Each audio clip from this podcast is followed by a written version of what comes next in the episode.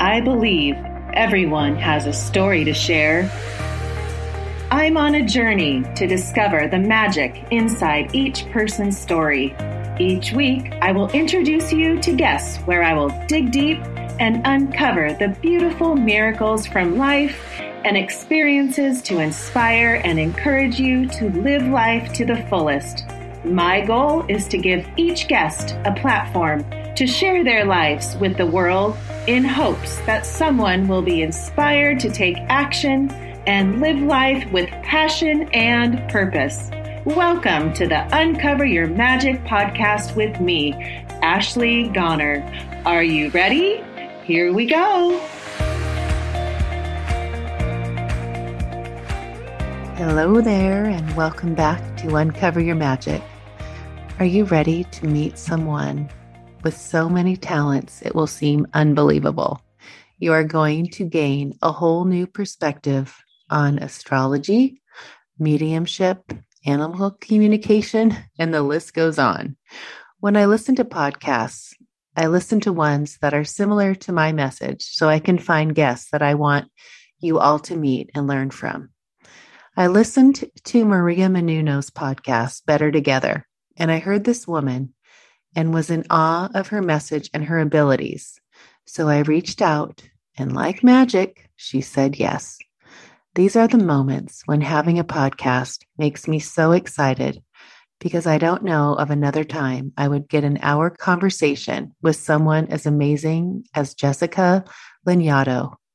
What really hit me in this interview after meeting Jessica is the realization that we can all tap into these gifts.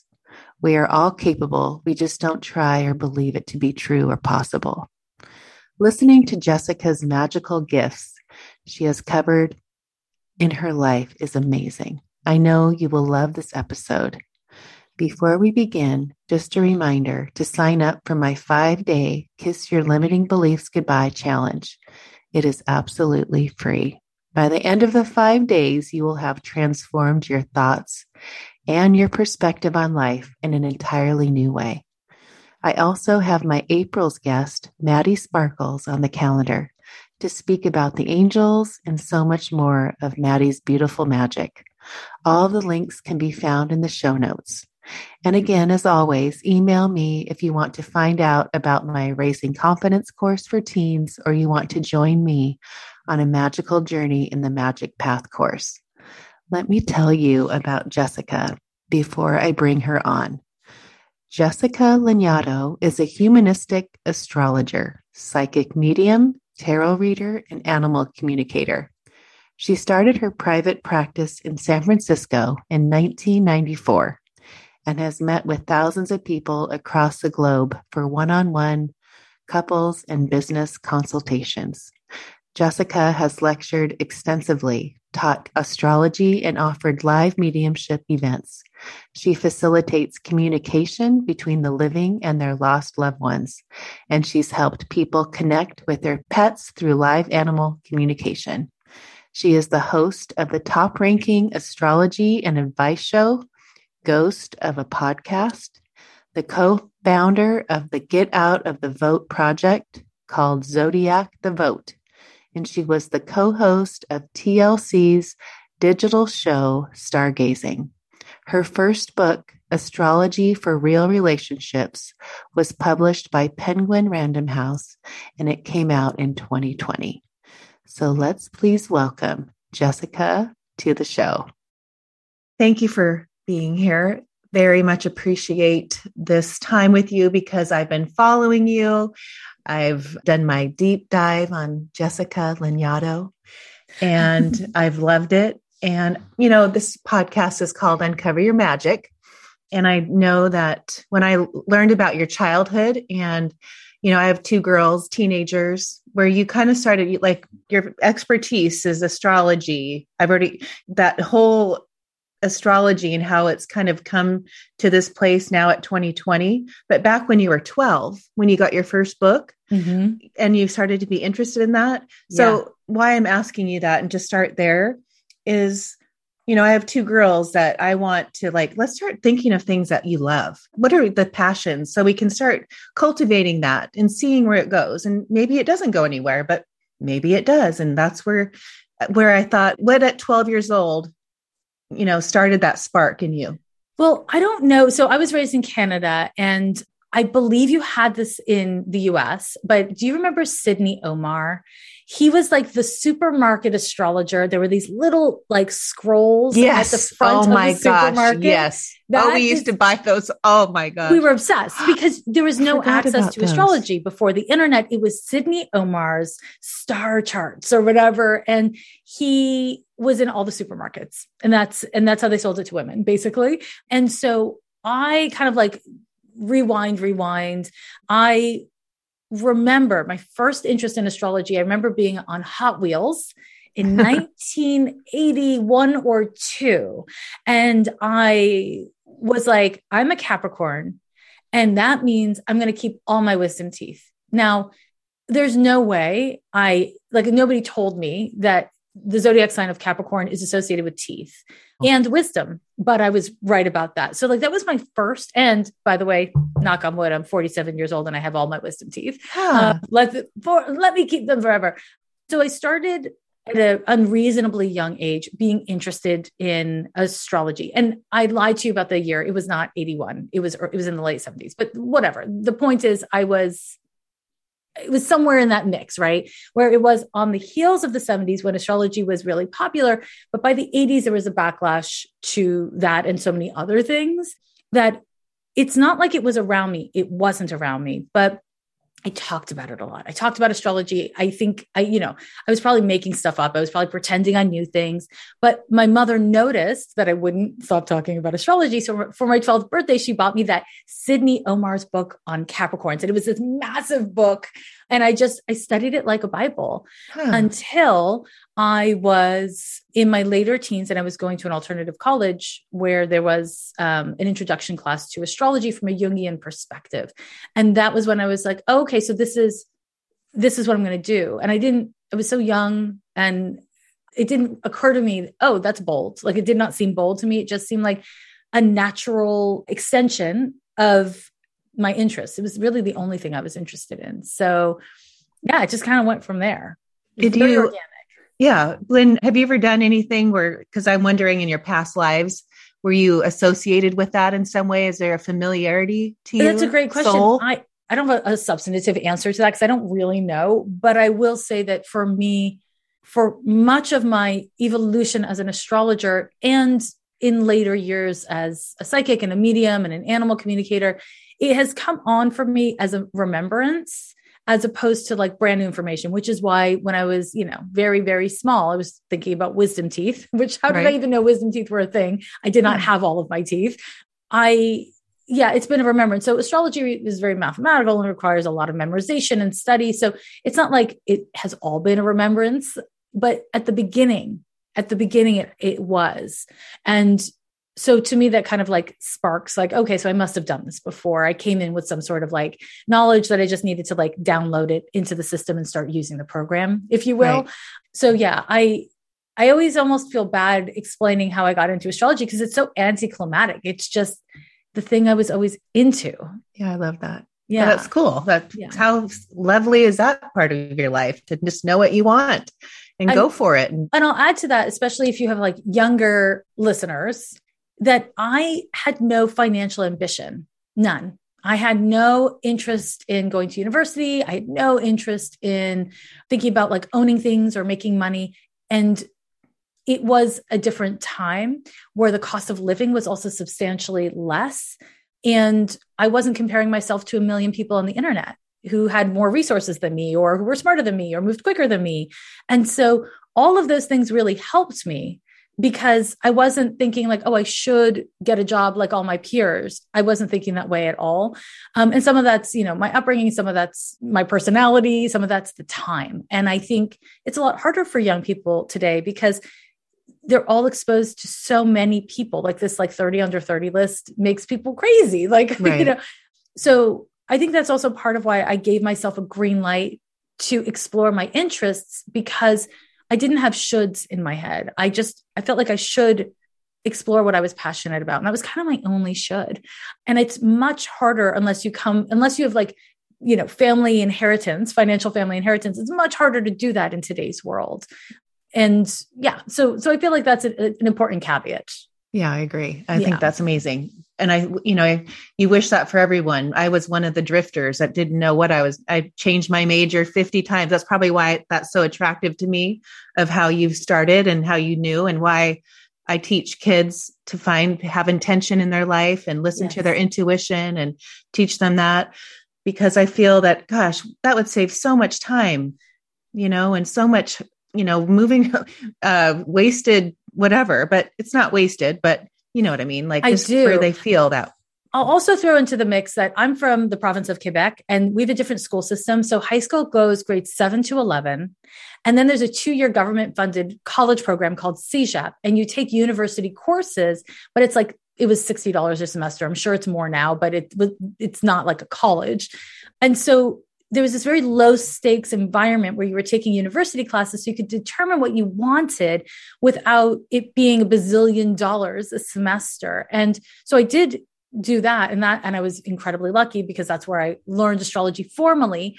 But again i see that as part of my story of how i was able to give myself the green light to even do that because i was in a supportive environment. Like the educational system was supportive to someone like me because I wouldn't have done what I did if I was in university. There's no way I would have studied psychology. It wouldn't have worked, but I would have wondered why. Like it would have been a whole thing. And as it was in, you know, the first decade of my private practice, I was really concerned about whether or not I should leave astrology and go and become a licensed therapist because I understood huh. what I was doing was counseling people and that therapists have community and they have right. roles and i craved those things um, mm-hmm. because i mm-hmm. was like you know working alone in a basement basically and eventually i realized i didn't want to be curtailed in the ways that therapists can be and so i didn't do that but again it's like i, I got i got a little l- lucky i think with like i happened to have been raised in montreal quebec so you know i had access to the school system and it happened to have happened in this one year that the Jungian psychology teacher in the main college taught an introduction to astrology from a Jungian perspective, which was like a perfect introduction wow. to astrology for me. So I no think coincidences. yeah. And I think it's about like leaning into serendipity when you're young is can be easier if people don't get caught up in comparing themselves. Yeah. And I think and- that's a problem for so many, so many of everyone of everyone every age but certainly when we're young and certainly in the day of social media you know it really I can't. Oh, yeah, that takes it to the next level for sure. Does, and I, it, it just it makes me crazy when I just having my two teenagers with that added to their life. You know, I mean, it is yeah. for everyone, but especially for little teenage girls, especially. It's interesting as a mother in these years, right? But okay, so here you are, an astrologer, right? But now we're adding. So I've been, you know, doing my Jessica, you know, all the listening, but I, I want to know where did the psychic, the medium, and the animal communicator come in? Because I don't know that. Did it all yeah. come in at the same time? Ish, not exactly, but ish. So for the first 10 years of my astrology practice, I people would th- say to me, Jessica, you're psychic. And I'd be like, no, honey, I'm a good astrologer. You just don't understand what astrology is. And they'd be like, mm, yeah, but you're psychic. And honestly, most of them were wrong. It was astrology, but at a certain point i started doing tarot readings in like clubs you know like i would i would do like a tarot tuesdays night and oh cool. yeah it was really it was really fun. I also did tarot readings in a hair salon so people would have like their hair processing and then they'd sit with me and process their lives you know and it was really fun. And it was also a great way for me to learn because i just had experience like tons of experiences consulting with different kinds of people over a number of years. And through all of that I had this opportunity. This woman walked into a bar one night where I was doing tarot readings, and she said to me, I want you to feel this ring that this man gave me and tell me what you see about him. And I was like, honey, I'm not, I'm not psychic. I can't do that. And she was like, I believe in you. Please do it. I trust you. And I had terrible boundaries because I was young. And I was like, okay, it's your dollar, but just so you know, I can't do that. And so I held the man's, like the ring that this man had given her. She was this beautiful young woman. She was probably in her mid late 20s and just gorgeous. And I held this ring in my hand, and this kind of image in my mind bloomed of this older, chubby, balding, very unattractive in my estimation guy. No one I would think she would be with. and I was like, well, that has to be wrong. So I told her because I was like, you know, this will be quick, you know, we'll be done. And she was like, oh my God, that's him. And I was like, oh. So I just kept on telling her what I saw. And she was like, yes, that's all correct. And then she gave me another piece of jewelry that the other man, she was stuck between two men, given her. And again, I saw a chubby, balding, older man. And I was like, well, clearly I'm making things up at this point. So I told her what I saw, assuming again, like, okay, so I got lucky. It's nothing. Let's see what happens. And she was like, exactly. That's him. That's him. So I had this experience at this bar one night when I was trying to do tarot readings that really was pivotal for me because I couldn't explain it away. I couldn't say, oh, I got it from body language, or oh, I read it in a birth chart, or I got it from tarot cards. It was really just I touched an object Hmm. And, and I had that sense of knowing. And so at that point, I started to kind of explore my psychic ability. Um, and from then, uh, from that kind of like exploration, it bloomed. And with that, dead people started coming in, which again, I didn't believe. I didn't hmm. think it was possible. I didn't want it. I didn't try for it. I didn't take classes or anything like that. But I started having experiences with clients that were there's no other way to explain it you know i was able to give people details from dead people and it was really a pivotal experience and it changed my life dramatically. I mean, it changed my life dramatically, as you'd imagine, because I was talking to dead people. like that's yeah. that's a whole thing. That's a whole thing. But also, you know, I this all happened in my early to mid 30s, and you know, I there were things I did like recreational drugs, wasn't heavy or anything, just like I smoked weed and stuff like that. I had to stop. I had to get healthy in my body. I had to make a decision about how I wanted to live. And it wasn't because I had an addiction or it was anything terrible. It's because I had to level up. And I think that even for people who aren't doing psychic work, people who are just like, you know, you're invested in being in advertising and it's really important to you. For a lot of us, when we find something we love, we have to get healthier in order to be worthy of it. Mm-hmm. In order to engage with it. And that is what happened for me. And it was a rough couple of years, to be honest, because I didn't know how to control my gift. And so I would go to a dinner party and there would be dead people trying to talk to me. And, you know, I would go out on a date and there would be like dead people sitting on the bench in the park where I was trying to like have a nice kiss with someone. It was terrible, honestly. It was not great. Huh. It was, I mean, great. are you seeing them or are you just feeling them? They're talking to you and you're just feeling the spirit. It's so this it sounds creepier than it is. I will preface this. but um, so I don't see them with my eyes most of the time every once in a while I will see a spirit with my eyes and I very very much do not like that. Most of the time it's like okay so the way I describe the way I describe how I see dead people is kind of like okay and you're in my age group, so this will work on you. Usually I have to change it for people these days. But do you remember Stairway to Heaven? You remember that Led Zeppelin course, album? Yes. And you remember like staring at that Led Zeppelin album? Yes. You remember I can see it. Song. You can see it in your mind. Yes. That's how I see dead people. Ah. It's not, you're not seeing with your eyes, but you're, you see it. And it's not just seeing. With the seeing comes a feeling, it comes audio. Like there's all these sensory huh. impressions that we have when we're remembering. See, with younger people, I say Lemonade by Beyonce. But, you know, but, you know I, I prefer Zeppelin. So that's what I'm going to do with you. So, yeah. So for me, when I am like seeing a dead person, when I'm talking to a dead person, when I'm hearing them. Sometimes they'll give me smells, sometimes they'll give me visuals, they often give me feelings. And then the creepy part, which I didn't want to lead with, is they will often jump into my body. And that is not my favorite thing. But oh dear. Yeah, but it is the quickest way for me to get the most information. And so I did that for many years is I would let them hop in and at a certain point it started to create real health problems for me so I had to find a different way to communicate with the dead. And, you know, in fact, um, I stopped seeing clients, you know, at the start of 2020 because I knew we were going to have a pandemic to deal with. And in this period, I mean, I have encountered more dead people than I ever thought.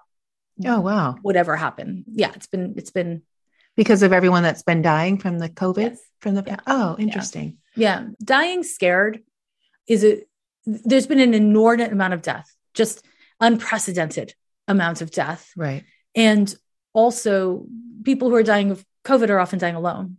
And not just alone, but like the the hospital staff are completely covered so they can't see anyone you know it's right. it's a very unique global experience and yeah it's been very very difficult of course for everyone so yeah so this is a big part of why you know there's lots of reasons why i'm not seeing clients currently but that's actually one okay. of them so it's when a- they come into your body when you allow that are you changing your energy or your vibration to allow that or it just comes in regardless yeah yeah they come in and it's not like sometimes it's not like oh, i am allowing it. It's just like it happens, you know. It's and sometimes like if I'm in a consultation, I might make a decision like I'm just going to be open, and sometimes I am really clear I'm not going to be open.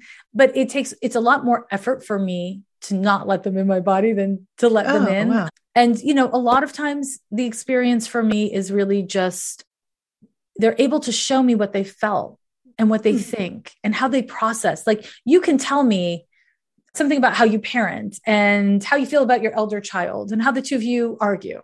But if you were a dead person and you were sharing that with me, I would feel your feelings about it and be present with your assumptions and all manner of things that you couldn't just verbally communicate to me sitting here right now, right? Hmm. I would hmm. have access to your internal experience. And so you can see why it's tempting for me to want to do that for my clients to be able to communicate with their lost loved ones. But, you know, it gets real, real sticky and tricky real quick. So if, if I came to you for a reading and I wanted you to bring my dad in, you would just sit there and say, okay. And then he would come yeah. in and you yeah. would talk like he's talking to me. Yeah. Sometimes people say that I sound just like their lost loved one. Like I'll use the same kind of language or I'll start talking really slow or really fast.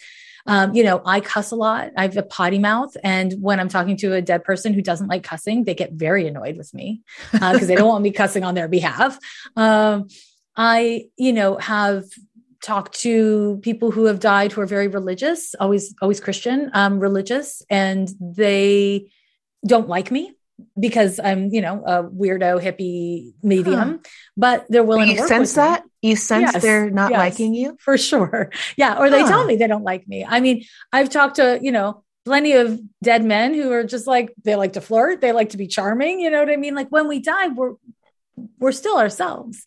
We're just not in our bodies anymore. And from my experience, and, and this is simply my experience, and I know that a lot of people have very strong and very personal spiritual convictions and I don't want to contradict them. This is simply my experience as a medium.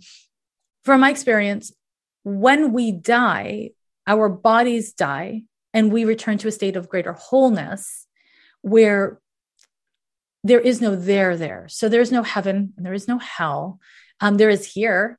We live in hell all the time. We live in heaven for moments, or at least. But the idea of heaven and hell is a very human invention it's the concept of a location.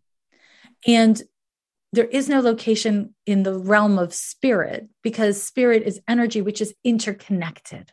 Mm-hmm. And so I've had the incredible honor because I've been doing this work for so many years and I have many clients I've been working with for a very long time to connect with dead people and see them evolve over the course of time into more spiritual beings that resonate less and less with the person they were in this lifetime. Uh, huh. And it's a radically different thing. It's, hmm. it's, and then to, at a point, they will evolve past what I can connect with. And that doesn't mean they can't choose to like come in and communicate with me, but a lot of times they don't need to anymore. And it's just, it's really beautiful. I have, as a medium, I have no fear of being dead. I have right. fear of dying because that's painful for a lot of people. And for most people, it's quite physically painful. So I'm scared of that. But I am not scared of being dead. And there is no need to be scared of being dead because it's as easy as breathing. It really is. You know, so that said, if you die a jerk, you're a dead jerk. you know, and I and I think that that just means that you have issues to work out on a different plane. And so for me, I am committed to doing as much as I can in this lifetime to be healthy and right with myself so that when I pass, I have less luggage to schlep around basically. Right. so you do feel their personality, obviously. Yes. And they have the same personality as they had. Like sometimes, what was I listening to? I was listening to Abraham Hicks one time, and she's when she lost her husband, she kept missing who he was, but she kept. Do you know what I'm talking about? Yes. Yes. And then she kept one, and then finally she realized it's he's in a different energy, pure love. Right? Is that? Yes. Yeah. Well, he also was a remarkable person who led a remarkable life, right? I mean, I think that, you know, he had a really difficult death. He had cancer at the end, eh?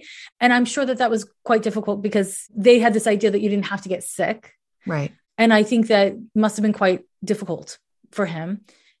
I can only imagine. But then he was a spiritual person in a particular way that I imagine that the transition into death was pretty easy for him. It is for a lot of people, a lot more people than you'd expect. And when you seek to connect with your lost loved one in the hopes that they are the same, sometimes you get lucky, but it's not that they're lucky, it's that you're lucky. And when mm. they're lucky, they're not the same. Right. And Got some it. people, when they die, make a clear decision I am going to stay with my loved ones. I'm going to stick around. And that's not a, hardship or a burden for them. It's a, it doesn't harm them to make that choice.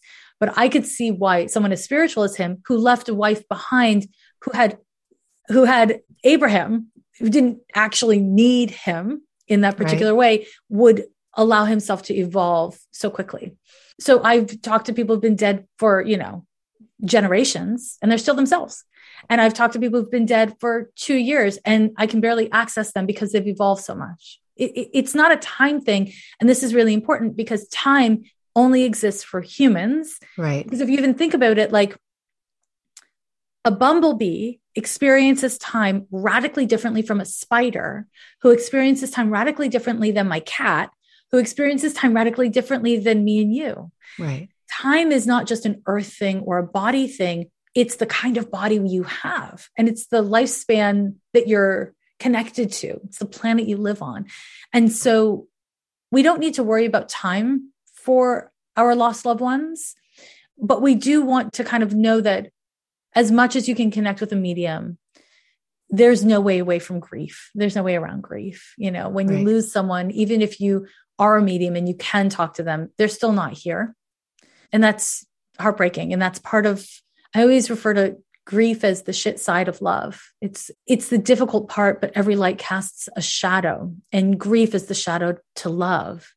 Right. Which is why even when we're alive, people we love, sometimes something happens with them and it kicks up feelings of grief that don't quite make sense because we just had a fight or it's just like they're gone for 2 weeks or something. But right. that's part of love, mm-hmm. you know, and and I think we as a society would do well to normalize conversations about it but again, it's difficult for some people because their spiritual convictions just don't run this way. So again, you know, I hold yes. space for that. Okay. So if you explain to me that if I'm all the kind of person that wants to grow in this life and I'm all constantly learning and growing, am I going to continue on that path? Is that the difference between mm. the people that just stay stagnant and sit around their loved ones and don't go on and grow, continue interesting, on? Interesting. Well, first of all, the it's not inherently stagnant to stay with loved ones. It, it can be, but a lot of times I have connected with dead people who stick around because that's how they're learning and that's how they're growing and or they're doing it out of like love and service to those they've left behind. So it's not inherently stagnant at all. It can get stagnant, but it's not inherently stagnant. And it is possible that you will choose and it will be organic it won't be like a, a, cognitive choice right that you will choose to stick around to see your great grandchildren because that is what's true and it may be that you're like oh i've lived this life and i'm ready to live the next life that i'm in. You know i'm ready to be where i am. And it's not better or worse in my experience. It really isn't better or worse. It's just different. Mm-hmm. And I'm thinking right now of this one woman who I is now in her 80s and we started working together i don't know maybe 15 years ago something like that because her mother passed away and she had cared for her mother for many many years they had lived together i think 20 years they were very very close and her mother passed away and was in her business every day, every hour of the day. Her presence could be felt. She had, huh. whenever we would do reading, she had so much to say. And she really stuck around until my client's husband developed dementia and then eventually passed from it. And it was through the process of him passing that she really transitioned. And there is like a larger picture to that choice that I don't understand. It's not for me to understand. And she's still around my client, but it's different now. She is different now. And it's not because of the physical time, it's because of her perspective, which I can't share, you know, about what is right for her child, who is now, you know, a very grown up woman. So it's not, there's not like a hierarchical evolution thing, right? I've seen terrible people evolve quickly. you know huh. um, and there are terrible people i think it's important to not be idealistic there are abusers and and people who just make bad choices about how to be a human and hmm. when they pass they pass with all of that and that gets reckoned with in a way that is like not my business to police or anything like that but it gets reckoned with in the life review i've always been listening to that is like that's a there's a life review right after you like go th- i've never encountered that. Oh. In my experience so to be clear like i i communicate with people who are dead who are ready to communicate. Right. so in my experience there's what i call the cocoon phase. After we pass it's not purgatory it's nothing related to purgatory but many people not all people when they pass will stay in this really self-protective cocoon for a period where they're not available for communication, I could force them. Like I could actually like knock and knock and knock on the cocoon and they'd come out, but I would never do that. And do you see them in a cocoon? Is that a no, visual that you, or you just sense like, it? It's more, it's more like how I try to communicate it to people. Cause again, if I give you a visual reference, you know what I'm saying. Right. So it's definitely not, there's no there there. There's nothing physical, but it's like being encased in something protective where you're not doing anything. You're in a state of repose. So someone else might look at that and, and say that it's like a, a life review. I see it more as when babies are born, we put them in like a little, like a thing. I don't know what it's called, but a thing so that they're like, you know, safe and we're, we're monitoring them and all that kind of right. stuff. It's closer to that. It's a state of like, wow, you just went through something big and you're going to be there. And I've seen people be there for very long periods of time and people be like, bloop, and then straight out. Like, and it's not a better or worse. It's just a thing. Like hmm. a lot of times when people have very difficult deaths, they will stay in that cocoon phase for a little longer. And there's a lot of ways to have a difficult death. And people, I, I'm thinking right now of someone that I spoke with who her whole life was taking care of people. That was her whole life. She got married very young. She had a bazillion children and then a bazillion grandchildren. And all she did was take care of people. She took care of her husband until he died. And, you know, like that was just everything. So when she died, oh, that was a luxurious cocoon phase for her. She stayed a long time oh, because huh. she was taking care of herself and she wasn't answering to anyone. And it wasn't that she didn't love her family. She lived for her family. She loved her family. It was just the greatest gift her soul could receive was not being accountable to anyone but herself. And it was the first time in her life, you know? So, huh. yeah, it, it's hard to not project our human experience onto death because, of course, how you know, how do you think about right. no time and no space? Right.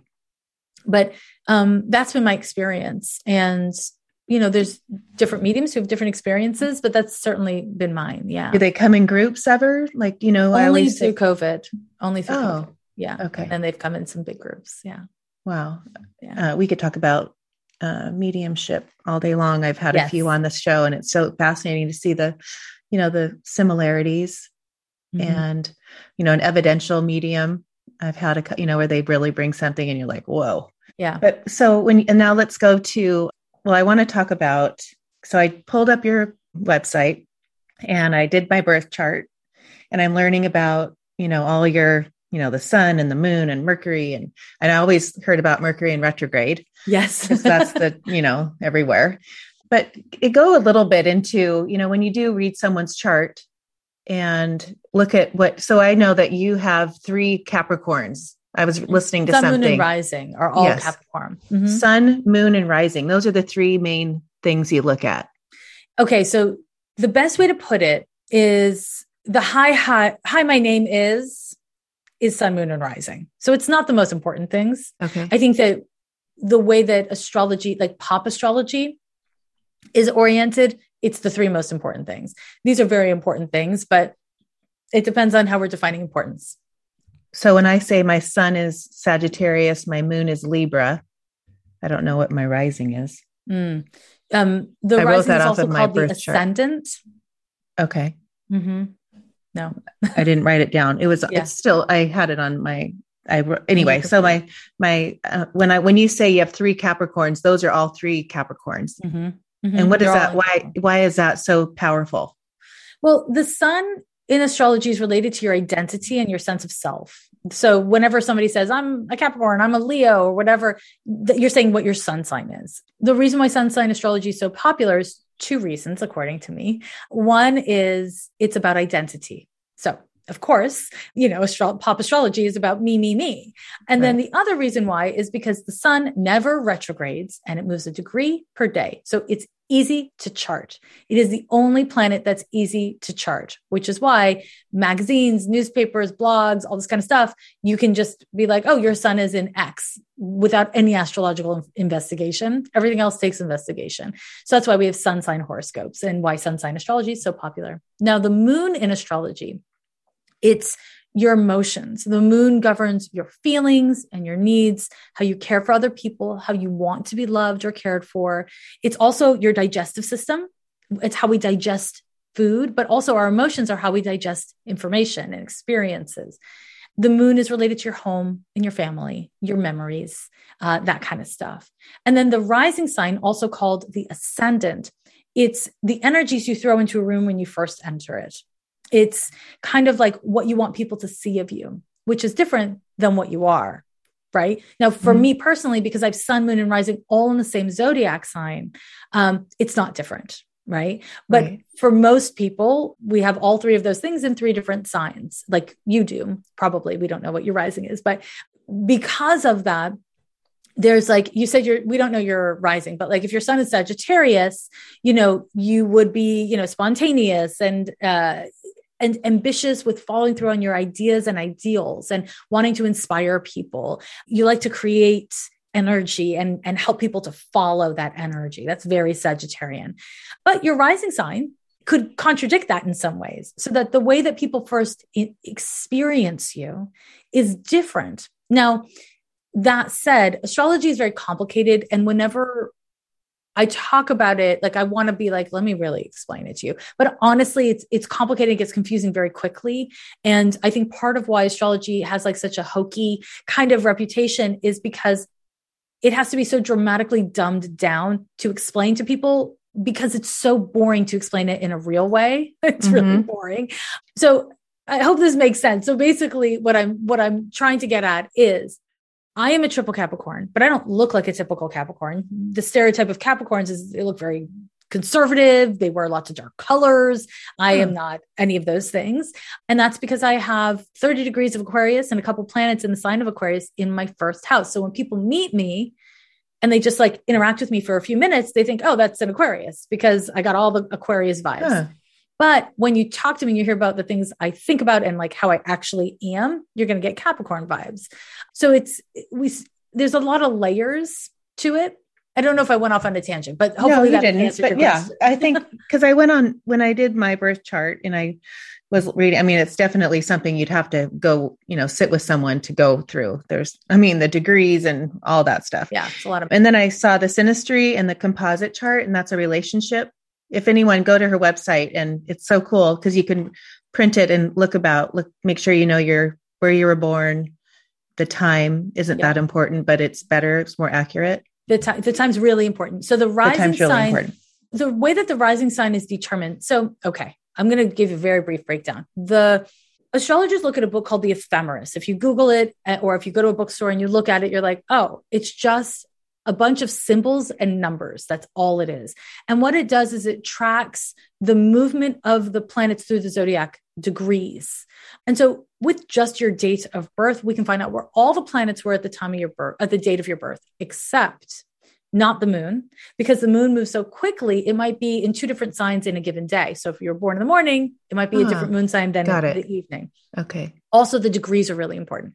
However, to find out the rising sign, AKA the ascendant, you need to know the exact time of birth because, and this is my best way I figured out how to describe this. It's like, so basically, the rising sign sets the whole wheel of the birth chart and has a massive impact on, on your astrology. But the way that we cast it is by figuring out your exact time of birth at the latitude and longitude of your birth. We see what degree, what zodiac sign was rising in the Eastern hemisphere. That's why we call it the rising, the rising. sign. Got it. And so if you're like, I was born around three, it's like me saying, I live on Market Street around the 300 block. Like, good luck finding it. You can knock on a lot of doors and end up in the wrong house, you know? And so we need to know the exact address if we want to get into the house and explore, right? So the exact time of birth is important for your rising sign, your moon sign, and your house placements. Got it. Okay. Yeah. Talk about the Pluto return. return. Oh, you want me to talk about the Pluto return? It's really negative and terrible. um, sorry, I'm laughing. It's a nervous laugh. The Pluto return of the United States. This is a form of astrology called mundane astrology, where we explore the astrology of events. And the planet Pluto takes about 248 249 years to return to to move all the way through the zodiac. So the last time Pluto was at 27 degrees of Capricorn was when the Constitution was written. So the birth of this nation, right? The United States. And this nation being a very young nation has not yet had a Pluto return. Other nations have, this one hasn't. And this transit, broadly speaking, can be associated with the fall of an empire. And the reason why this is, is because we must confront what we have done right and wrong, and in particular, the shames of a nation, which is why it's associated with the fall of an empire. Um, broadly, Pluto entered into the sign of Capricorn in 2008 when Obama got his election. And it really stirred a lot of latent racism in a lot of people in this nation. And that is a huge part of the shame of our nation, right? Is racism and genocide of indigenous people and slavery. Mm-hmm. And it's the parts of our history that we haven't really reckoned with yet. And so over the last several years, it has become more and more a part of the national conversation and the international conversation about the United States. And so the transit came into exactitude where it will remain for two years February 22nd, which is when Russia invaded Ukraine and blamed a fair amount of it on the US. And the truth is, the US has, and there's like, you know, I won't go into the astrology of the US too much, but we as a nation have waged war on so many parts of the world. We are involved in so many military conflicts, not always as liberators, often as instigators. And again, we haven't dealt with that as a nation. Other hmm. countries talk about it, but we inside this country don't really talk about it. So I imagine that the Pluto return will be meaningful consequences about how we are as an international neighbor, as a global neighbor. And within that is a lot. Pluto is a planet that is associated with shame and resentment, and um, one of the planets associated with war. And unfortunately, this event is occurring at the same time as a series of other things astrologically that can be um, that have historically been associated with war domestic so civil war. We are experiencing some astrology that we have not experienced since the civil war. Oh wow. And also world war. So we are experiencing some astrology that we have not experienced since world war ii and it's quite alarming if i'm being honest. I mean i'm sitting here smiling because it's alarming not because it's not alarming. I'm just trying to uh, Mary Poppins it. Right. Well, I don't know, it's not working, but here we are. Yeah, it's quite bad. And in terms of what we can do, we cannot change the past. We, you know, unless somebody is like working in government high level, cannot change the government and what it does. But what we can do is really work with empathy, take responsibility not only for our own behavior, but have acknowledgement of our own ancestry and what our ancestors have done and what we may need to reconcile with that as spiritual people, but also as citizens, right? As like people living in community with each other. And to work on looking at our own shadow within that, you know, mm-hmm. but also staying engaged because Pluto is in Capricorn, which is very much like a politically active sign. It's about like how you engage like with your vote and with your money. It's very material. And so what I expect that we will see over these years domestically is more of what we've seen just in the last month, unfortunately, wow. where we're seeing a lot of extreme right wing legislation to control women's bodies to control gender expression of children and homosexuality, right? So there's a lot of demonizing of all of these things. And when we legislate that people cannot have body autonomy, and it's always geared at women and mm-hmm. as an extension, gay people. When this happens, it is a very slippery slope to a lot of terrible things for everyone. Mm-hmm.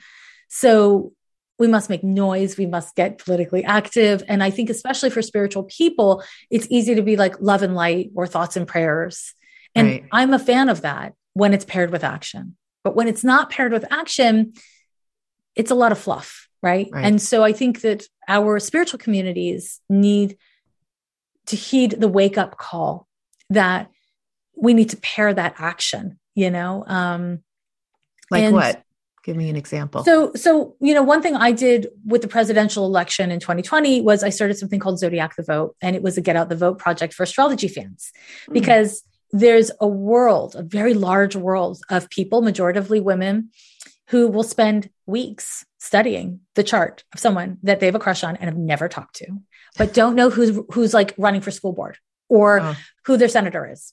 And so I really believe in being in voting. And I think a lot of people don't vote for a lot of reasons. And I don't think any of them are great, to be honest. Um, they're all relevant. But worst case scenario, you vote and it doesn't do anything. Right. That's your worst case scenario. But that's not a big deal. Whereas if your vote actually means something, if it matters, if it can make a difference and you didn't vote, that is that is a, a spiritual burden. It's a societal burden. So my attitude is, eh, I don't know if voting will work, but you better believe I'm going to do it. Um, so voting is one thing when there are laws being uh, bills being considered or pa- you know laws being passed that are egregious that are unjust it is important that we call or email our legislators you know and it's such a simple thing to do especially these days because there's like all these like texting tools that you don't even have to do anything. You can right. call and leave a voicemail when you know they're not there. So you don't have to talk to a human. Like it's so insanely easy. And we don't do it. I mean, we'll watch The Bachelor and we'll vote on who should win on the like singing show, but we don't do it. And that needs to change because I personally don't have disabilities. So it's my responsibility to advocate for people living with disabilities. That's how I see it. You know, it shouldn't be on disabled people to right. advocate for themselves. I mean, obviously, yes, do that as well. But it's if I have the like privilege of not having a disability that I'm living with, yeah, then it's my responsibility to care and to to to be actively engaged. And we can't do that for everything. But again, when we think about as spiritual people, as caring people, as people invested in psychology, how many psychological concepts am I aware of? How many psycholo- spiritual concepts am I aware of? How right. many things have I tried? We need to apply that to collective good and not just individual good. And so that's that's like a great starting point answer. Mm-hmm. And you know, if you've got money to throw at people and organizations, please do, yes, but it's not quite enough. It's a great start if you got if you got cash please throw it around. But yeah but it's that's not all. I think that's right. not all. It's important that we challenge ourselves now because this is a challenging time and it will not get better on its own. It will only get better if masses of people decide to make it better. And if we don't it will get substantially worse unfortunately is what i i see. And i will just preface that or follow that up with I know that there are many people who think don't say something negative, you're putting it into the world, you don't want it to become that. I've heard that from many people over the years. And I think there's truth to that. And also, if we look at what's literally happening in the material world substantively, right? Mm-hmm. Look at the laws being passed, if we look at the human rights being violated, if we look at the world and we see that things are negative, we must name that so that we can cope with it. It's not calling it into the world. It's, you know, if it starts snowing, you can expect there will be snow on the ground. Right. Not More shoving like it under the rug. Like not yeah, exactly. Exactly. It. Exactly. And and again, I, I think there's a big part of the spiritual communities that are like, I want to feel good. And that's the point. And I'm not about that. Feeling good is great when things are good. But if you touch a hot stove and it burns your hand, I'm happy for you. Because if you touch a hot stove and you don't feel your hand burning, you're in big trouble. you know, and, and right. that's a real thing. That's a real thing. So yeah, well, my- that reminded reminded me when I listened to you talk about, you know, telling people to watch the news. You know, everyone says don't watch the news, don't put that in your mind. I don't, you know, like I'm on a 6 month hiatus from turning on the TV. I don't want to put what all this stuff in and you want people to listen to the, or watch the news. Yes. Yeah. Because for that reason. Because it's the, real and it's happening. Said. Exactly. Right. So if it if it was okay, so this is something I feel very passionate about, obviously. But the spiritual concept of don't lower your vibration, which is really what you're talking about. Yeah. Is meant to be about you love your mother, but she's critical of everything you do. And every time you talk to her, she criticizes you. Okay. Don't lower your vibration by taking it personally, by engaging with her. Maybe a great example of, of like in the, this like made up example is when she starts criticizing you, say, Oh, some, somebody just rang the bell, gotta go. That's how you don't lower your, your vibration. Then you don't think about it afterwards. Yes. You just drop it. And that's different than ignoring the world so that you personally can be comfortable while the world around you burns. Your comfort is what you're prioritizing. That's not the same thing. That's not about lowering your vibration. If, as spiritual people, we don't have the capacity to feel bad, if we don't have the capacity to see evil and to say, oh, I can actually play a role in innocent people not being harmed, um, then what kind of spiritual people are we? We got our head in the sand. That's not, to me, that's not spiritual. To me, that's disassociative. And I am really passionate about my spirituality being a functional thing in the world that makes the world better and doesn't just make me more comfortable. Mm-hmm. Because that's not self care, that's self indulgence. Yeah, gosh. Yeah. Yeah. Yeah. I feel I, obviously very passionate about yeah, no, you do. And I, it really hit me because I'm so, you know, used to, or, you know, I guess, I don't know, listening to people say, you know, don't watch the news and don't get into and then when i heard you say that and i was trying to listen i thought oh you know and then you explain it even just earlier about that but yeah i get it. Yeah I really and i think i think within that part of what's really important is finding new sources that you have faith in right? That that you can trust. And I mean, to know how, I mean, I don't expect anyone to do what I do unless they're in politics or journalism or something, but I I read multiple news sources that are in the US and a few outside of the US. So I get not just the same echo chamber of the same ideas. So I'm not CNN, MSN, New York Times, whatever. Like I'm not doing right. just that. I'm looking at news from multiple countries to see how they report on things. I also have individual journalists like Jessica Yellin. I really love her. She's on Instagram and she has a newsletter and a hmm. podcast. Mm. Um, and there's individual journalists and photojournalists that I will follow and listen to. And then there are news sources. And I think that part of it is like turning on the TV to watch news that you don't have faith in because they haven't earned your trust. Maybe that's not the move. It's about recognizing like, okay, there are other ways of getting news. Right. You know, and and doing a little bit of research. But there are, you know, even in mainstream media, I think there are great there are great reporters and you know reliable news sources out there. It just takes figuring out like who do you trust and how do you want to be talked to? Right. I get yeah. it. Yeah.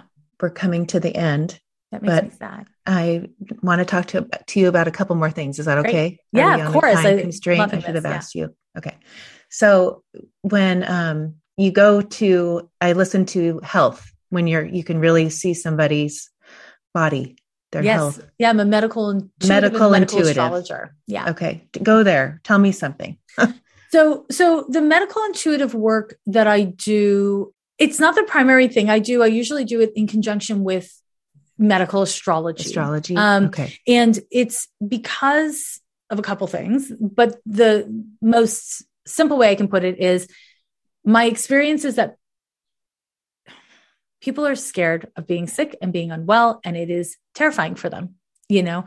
And I don't want to in any way like i could be wrong. First of all i'm not a doctor. I'm not right. a doctor. And you know every time on my podcast i do a medical astrology reading i get flooded with questions from pe- people being like oh my god am i sick? Am i going to have this? Or i had the you know when i and i've taught medical astrology to other astrologers. I've taught workshops and lectures and all that kind of stuff. And every time i do I am flooded with people walking up to me at the end of my talk, being like, I have this symptom, I have that symptom, like oh, as though I was sure. a doctor. Um, and so, you know, uh, medical astrology and medical intuitive work, in my view, should not replace meeting with a licensed physician who is a specialist with the body because astrology and psychic stuff cannot replace physical uh, tending to the body right means of the body. So i, I need to preface it with that right, out of, know, to be an integrity. But from my perspective as an astrologer the body is an extension of the soul not the soul is an extension of the body. So we think of like my soul is inside of me. No your body is inside of your soul. Your soul is much bigger than your body which is why when the body dies the soul survives. Right. And so there is generally a larger reason or lesson to physical ailments which does not mean it's a punishment or you know we we you know i know i am not of the mind that anyone leaves their bodies alive. And most people who die die of illness. That's, I mean, that's just how it goes. So I don't have like a, a judgment or a value associated with illness. It's, right. I hate it, but not, I don't like being sick and I don't like seeing people be suffering. But I know again, in some spiritual circles, there's this idea of like, if your vibration's low, then you can, you know, get sick. And uh-uh, I don't buy any of that. Part of what I learned through astrology is to track what is in the heredity, right? So we're talking about genetics and epigenetics. And when something is, when we are predisposed to something through our genes, through generations of our physical family, it's harder to heal that stuff because it's not just in your spirit, it's in your body. And when something's in your body, you want to pay extra attention. So that's where I tend to focus when I'm doing consultations with people.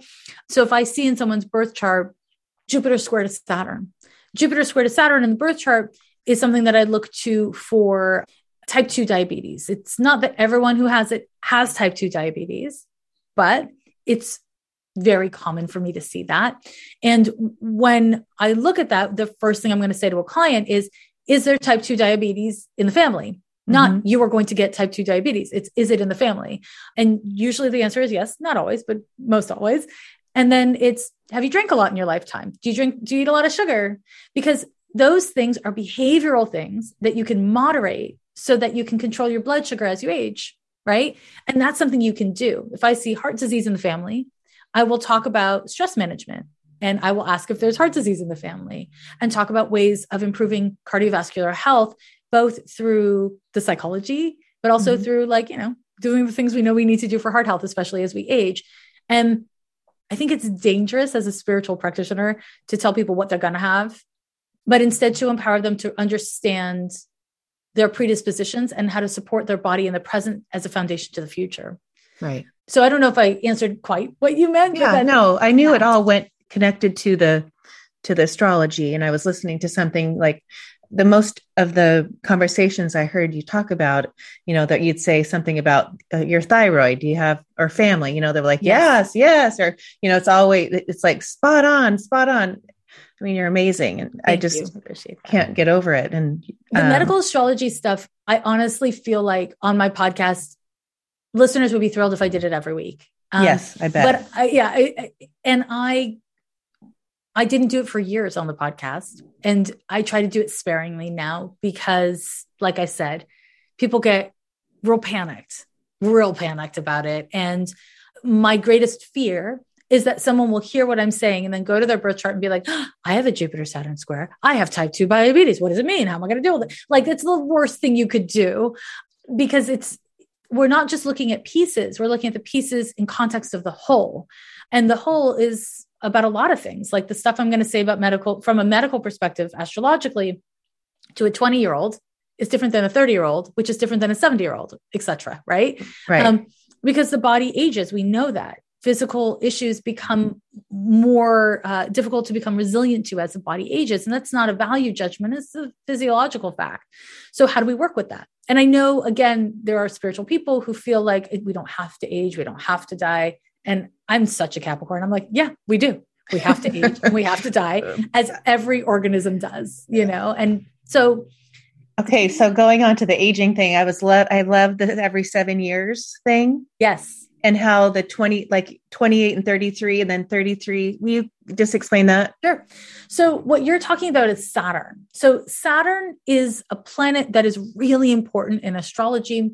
It is related to many things including maturization. And there's something called the Saturn return, which happens once every 29 years to everyone at the same age. And so when we're looking at Saturn, we see these, these like cycles of embodiment and, and maturization. So the first, okay, so let me find a better way of saying this. Sorry, to, to really answer your question. So at around 29 years old, and then in your late 50s, and then around 90, right? At all of these times, it's when Saturn returns to the exact position it was when you were born. That's why we call it the Saturn return. But leading up to that, every seven years, it makes a hard aspect. So the first one is at seven years old, which is an age when we know children become much more aware. Like if I was at the park and my parents weren't there, I know they weren't there. Whereas when they're younger than that, the kids kind of feel like, you know, the parents are an extension of them. Like you, you know, right. everything I went through. Right.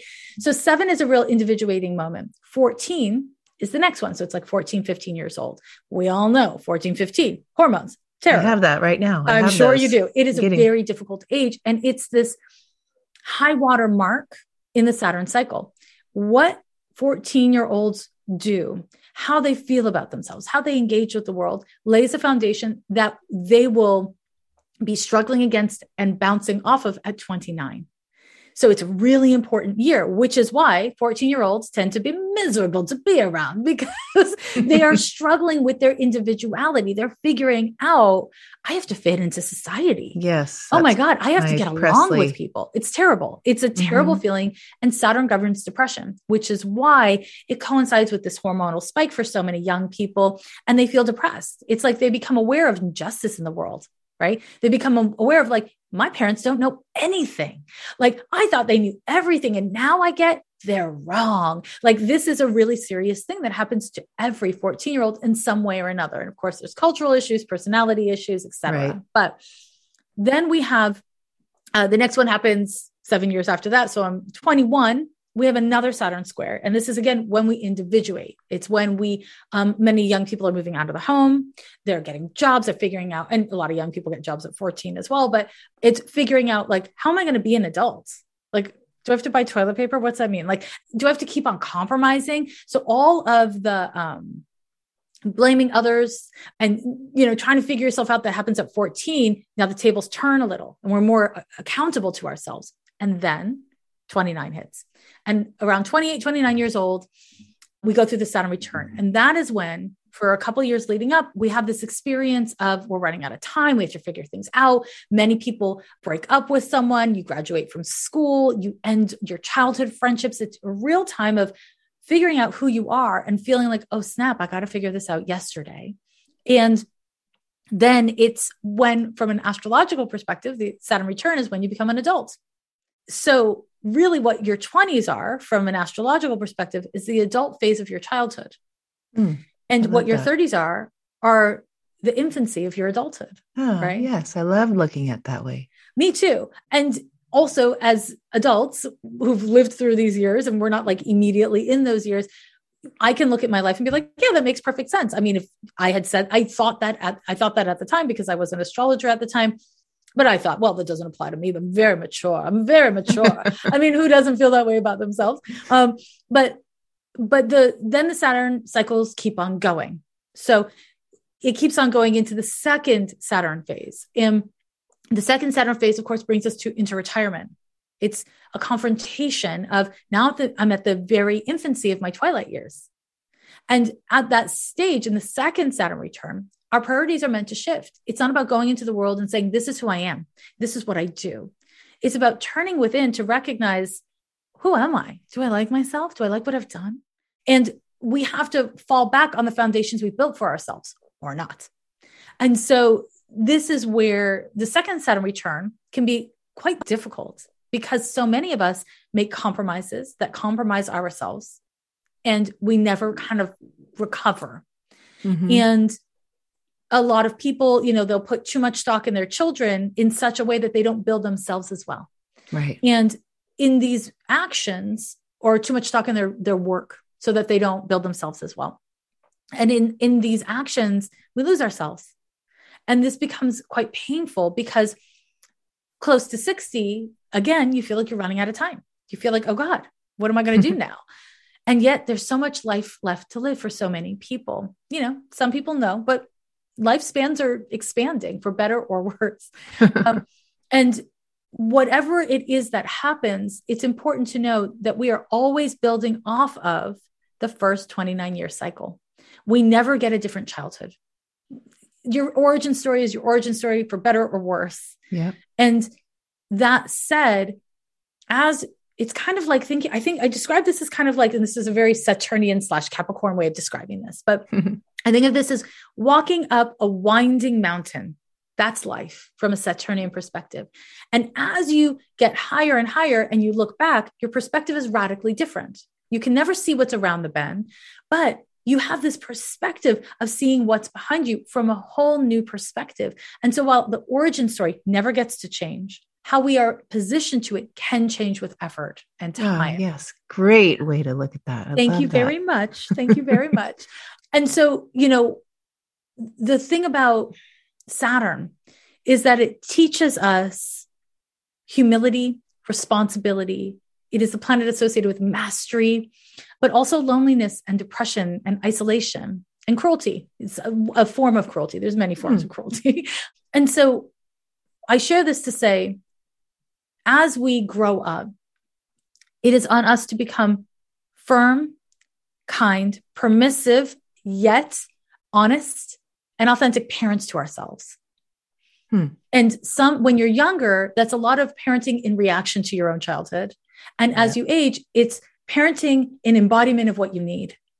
Right. Yes. And I think that to me, Saturn is the most fascinating planet because of this, because it's like, you know, similar to your work, right? It's like, it's really about like getting in there with people to be like, okay, what are you going to do? What are you going to do with this? And that's what Saturn wants us to do. That's a Saturnian approach. Coaching in general is Saturnian. It's, mm. we're going to work together on this. That's very Saturn. I mean, it's healthy Saturn.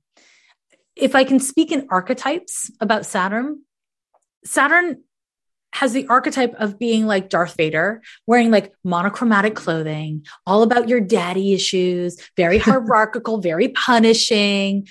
Or Mary Poppins comes in wearing a corset, but on an umbrella, has a magic bag of tricks, comes to help you heal your daddy issues, comes to help you heal uh, capitalism and your relationship to money. It's all very Saturnian but does it in this magical way with a spoonful of sugar to make the medicine go down, right? So Saturn can show up in both ways. And hopefully, as we age and evolve through life, we can kind of take those parts of ourselves that are too Darth Vader like and become a little more Mary Poppinsy and the parts of us that can be too like floopy and like flying all over town with the chimney sweep guy uh yeah we can we can learn a little from darth vader. You know it's about finding out where we need greater balance and balance. giving ourselves the gift of that.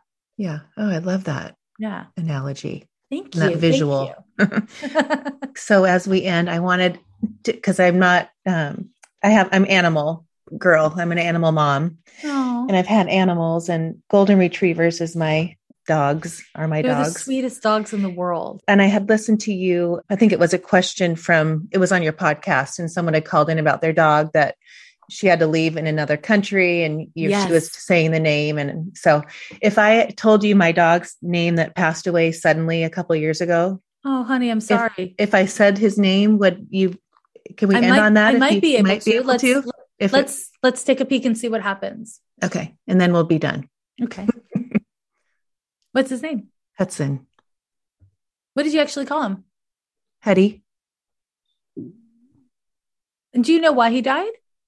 I I don't. He was on the stairs when I woke up in the morning. He just collapsed. So it looks like a like an aneurysm. Like it looks like a head. He just is showing me his head. Was he a blonde dog? Mm-hmm. Okay. Yes. Um, he's just showing. Did he butt you with his head a lot? Probably to get me to pet him. Okay, so he did because the first thing he's showing me is just like this. Like he's showing me his head, and I can't tell if he's showing me. It feels like a heart attack or an aneurysm. It feels like it, it, it was like he was fine. yeah, he was fine. He was only eight, and then he just collapsed. Mm-hmm. That which to me feel it feels like it was he didn't suffer. He didn't suffer. He was uncomfortable for a few minutes before it was like a lightning bolt. He had a good death in that way. He was not suffering, and he didn't have to worry about you, which I think was really important. He's very, very attached. Did you have him his whole life? Yes. Yeah, yeah. very much attached to him. I mean, this is this is your. I mean, I I, I want to say your child, but it's um, this is your best friend. Mm-hmm. This is more. It was not really just a child. This was a. He was like your. He took care of you as much as you took care of him. Is what he's mm-hmm. showing me, and I can't tell. Was there another dog in the house, or yes? okay. How has that dog been? We got another one to have us, so uh-huh. he wasn't alone that long. How's that going? Good, but he really was sad after that.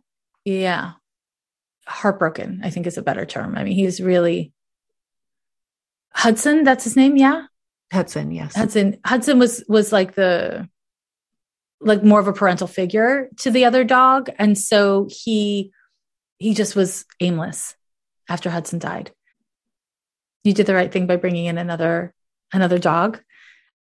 Hudson doesn't have I mean, he had a great relationship with you. He had a great relationship with your family. I mean, he was your dog he was your familiar, you know, but but he had great social skills. Like he knew how to like be with people is what it mm-hmm. feels like. But there was nothing that lacked in his life at any point, at any point. And there were hard times, but you didn't stop taking care of him in a way that made him feel really loved in those times. Do you have a health problem? Or did you have I? a surgery? Yeah, or did you have a surgery when when you had him? Mm, I don't think so. Gosh, there goes my. I don't think I know, so. Right? No. He is showing me a a. Do you take care? You could take good care of your health, obviously. Yeah. I mean, I uh-huh. look at you and I am making assumptions uh, that you take good care of your health. Let me just make sure I'm hearing this right. Interesting. Bear with me. So again, he's showing me the head. Do you have headaches? Mm-mm. So is he showing me his head or your head? I can't tell. So you don't have any issues with your head. You don't have headaches. You don't, nothing like that. Mm-mm. This must be his head. Hold on. Let me show you. I mean, not show you. Let me listen to what he's saying. I mean, he just keeps on shoving his head at you. Like that's really what it is. So I guess maybe this is just like his move. Do you remember that of him? Yeah, well, his his brother does that all the time, just for me to yeah, and he did it too. Like they just put their head in you know, come on, love me. I see. Okay. Okay. So I guess that's just what he's doing. I guess he's just being doing like a I'm trying to make this into something deeper. I think he's just like doing what he does with you. Okay. Yeah, yeah. they love to put their heads, you know. It's it's I see. Okay. They don't just do it so that you pet them. It soothes you, according to Hudson. Ah. Oh. It soothes you. It makes you feel loved. It, it I see. He's showing me this now. Okay. Sometimes he feels that you get aimless, you get like lost in your thoughts. And so for him, I think for both of them, but I can only speak for him, it's his way of like bringing you back. Oh. I'm here. You're loved. Like you're good. Stay here. He has this like guide dog feeling about him, you know? And so that's what he's showing you. He's showing you that like he's actually still very much with you.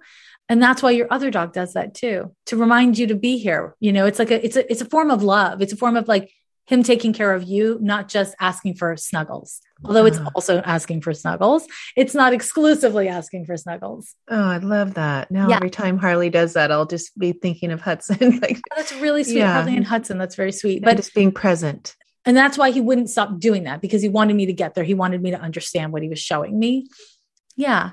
That's the message. That. Yeah. Then he's he's kind of like fading. So not mm. fading, but like he's that's that was his message. Yeah. Don't worry about his death though. Okay. It was there was no suffering at all. For for him, for you, yes. But for him, no. Right. Well, he yeah. fell he was asleep. He passed away in his sleep. He was in his stairs. sleep. Yeah. Interesting. It was very quick.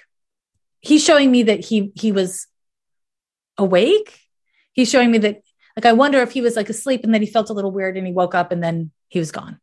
Like it, it feels very, very like we should all have such an easy death. Okay, good. Kind of thing. Yeah. So just yeah. knocking on wood out of superstition right. of everything. And but yeah, yeah, I hope that's helpful. Yes, it is. Thank you. It's my pleasure. I was telling the girls about you and that you can speak to, you know, listen to the be a dog whisperer or whatever. Oh. And they're oh. like, Mom, what do you think about Huddy? And I oh, said, that's oh, so sweet. Well, tell them that he is very, very well. He's he had a great life. Yes, yeah. he did. Thank yeah, he's you. great with kids, eh? Yes, very. Yeah, and that was their after the dog. kids were both alive. Yes, that was their first, you know, real puppy to eight year old oh. experience. Very young. Yeah. Oh, terrible. That's so sad. Yeah, I'm so we, sorry. But we have Hercules now, so mm-hmm. he's come in and has a completely different personality. So yeah, that's yeah. awesome. That's really good. Well, I'm glad we got to do that at the, Thank at the end here. It's my that. pleasure. And pleasure. making it the end, but if we could just tell, you know, where we can find you. Absolutely. So you can listen to my podcast called Ghost of a Podcast. It comes out every, I say every Sunday, but I usually publish it Saturday nights. And yeah, that's out weekly. And I take listener questions. So you can always go to my website at lovelanyadoo.com and write a question into the podcast. And while you're there, I've got classes and, you know, free stuff. I am also on social media at Jessica Lanyadoo. And on Instagram, it, it is hilarious. You have got to go to her Instagram. I just like could be there all day long. So entertained. Thank you very much. I really enjoy post like performing the planets and the transits as planets or like as a lemon or a piece of toast. Like I I'm such a nerd that I just love that technology allows me to do that. So I know it's so fun. Thank you. I think it's so fun. And I, I feel like social media can be so burdensome sometimes. Yeah. So finding a way for me to really have fun with it has radically changed my feelings about social media. So that's been really great. So yeah. yes, find me on, on Instagram uh, and you will be entertained and educated, hopefully. Uh, thank you so much. It's been so fun to meet you. Uh, it went places that I didn't even know where it would go, and I love that. That's I the magic of. Thank you so much. beautiful conversation. Me. You're so welcome. Thank you for listening to the Uncover Your Magic podcast today. If you are inspired by what you heard today, please share it with a friend. And if you haven't already, please subscribe, rate, and review this show on your favorite podcast player. If you would like to connect with me with any questions, comments, or feedback, please contact me at the Uncover Your Magic website Thank you so much for listening, and don't forget always look for the magic.